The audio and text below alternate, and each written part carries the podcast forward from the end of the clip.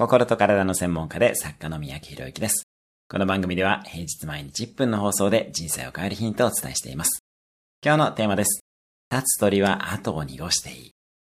日本人は真面目なので、会社を辞めるときに立つ鳥後を濁さずという感じでなかなか辞められなかったり、完璧に引き継ぎをしなきゃというプレッシャーを感じる人が少なくないですよね。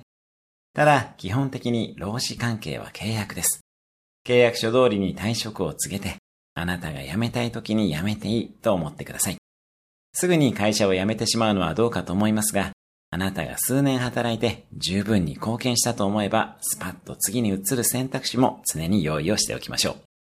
今日のおすすめ1分アクションです。今の仕事を辞めた後のプランを1分間想像してみる。できれば3つ以上の選択肢を考える。今日も素敵な一日を。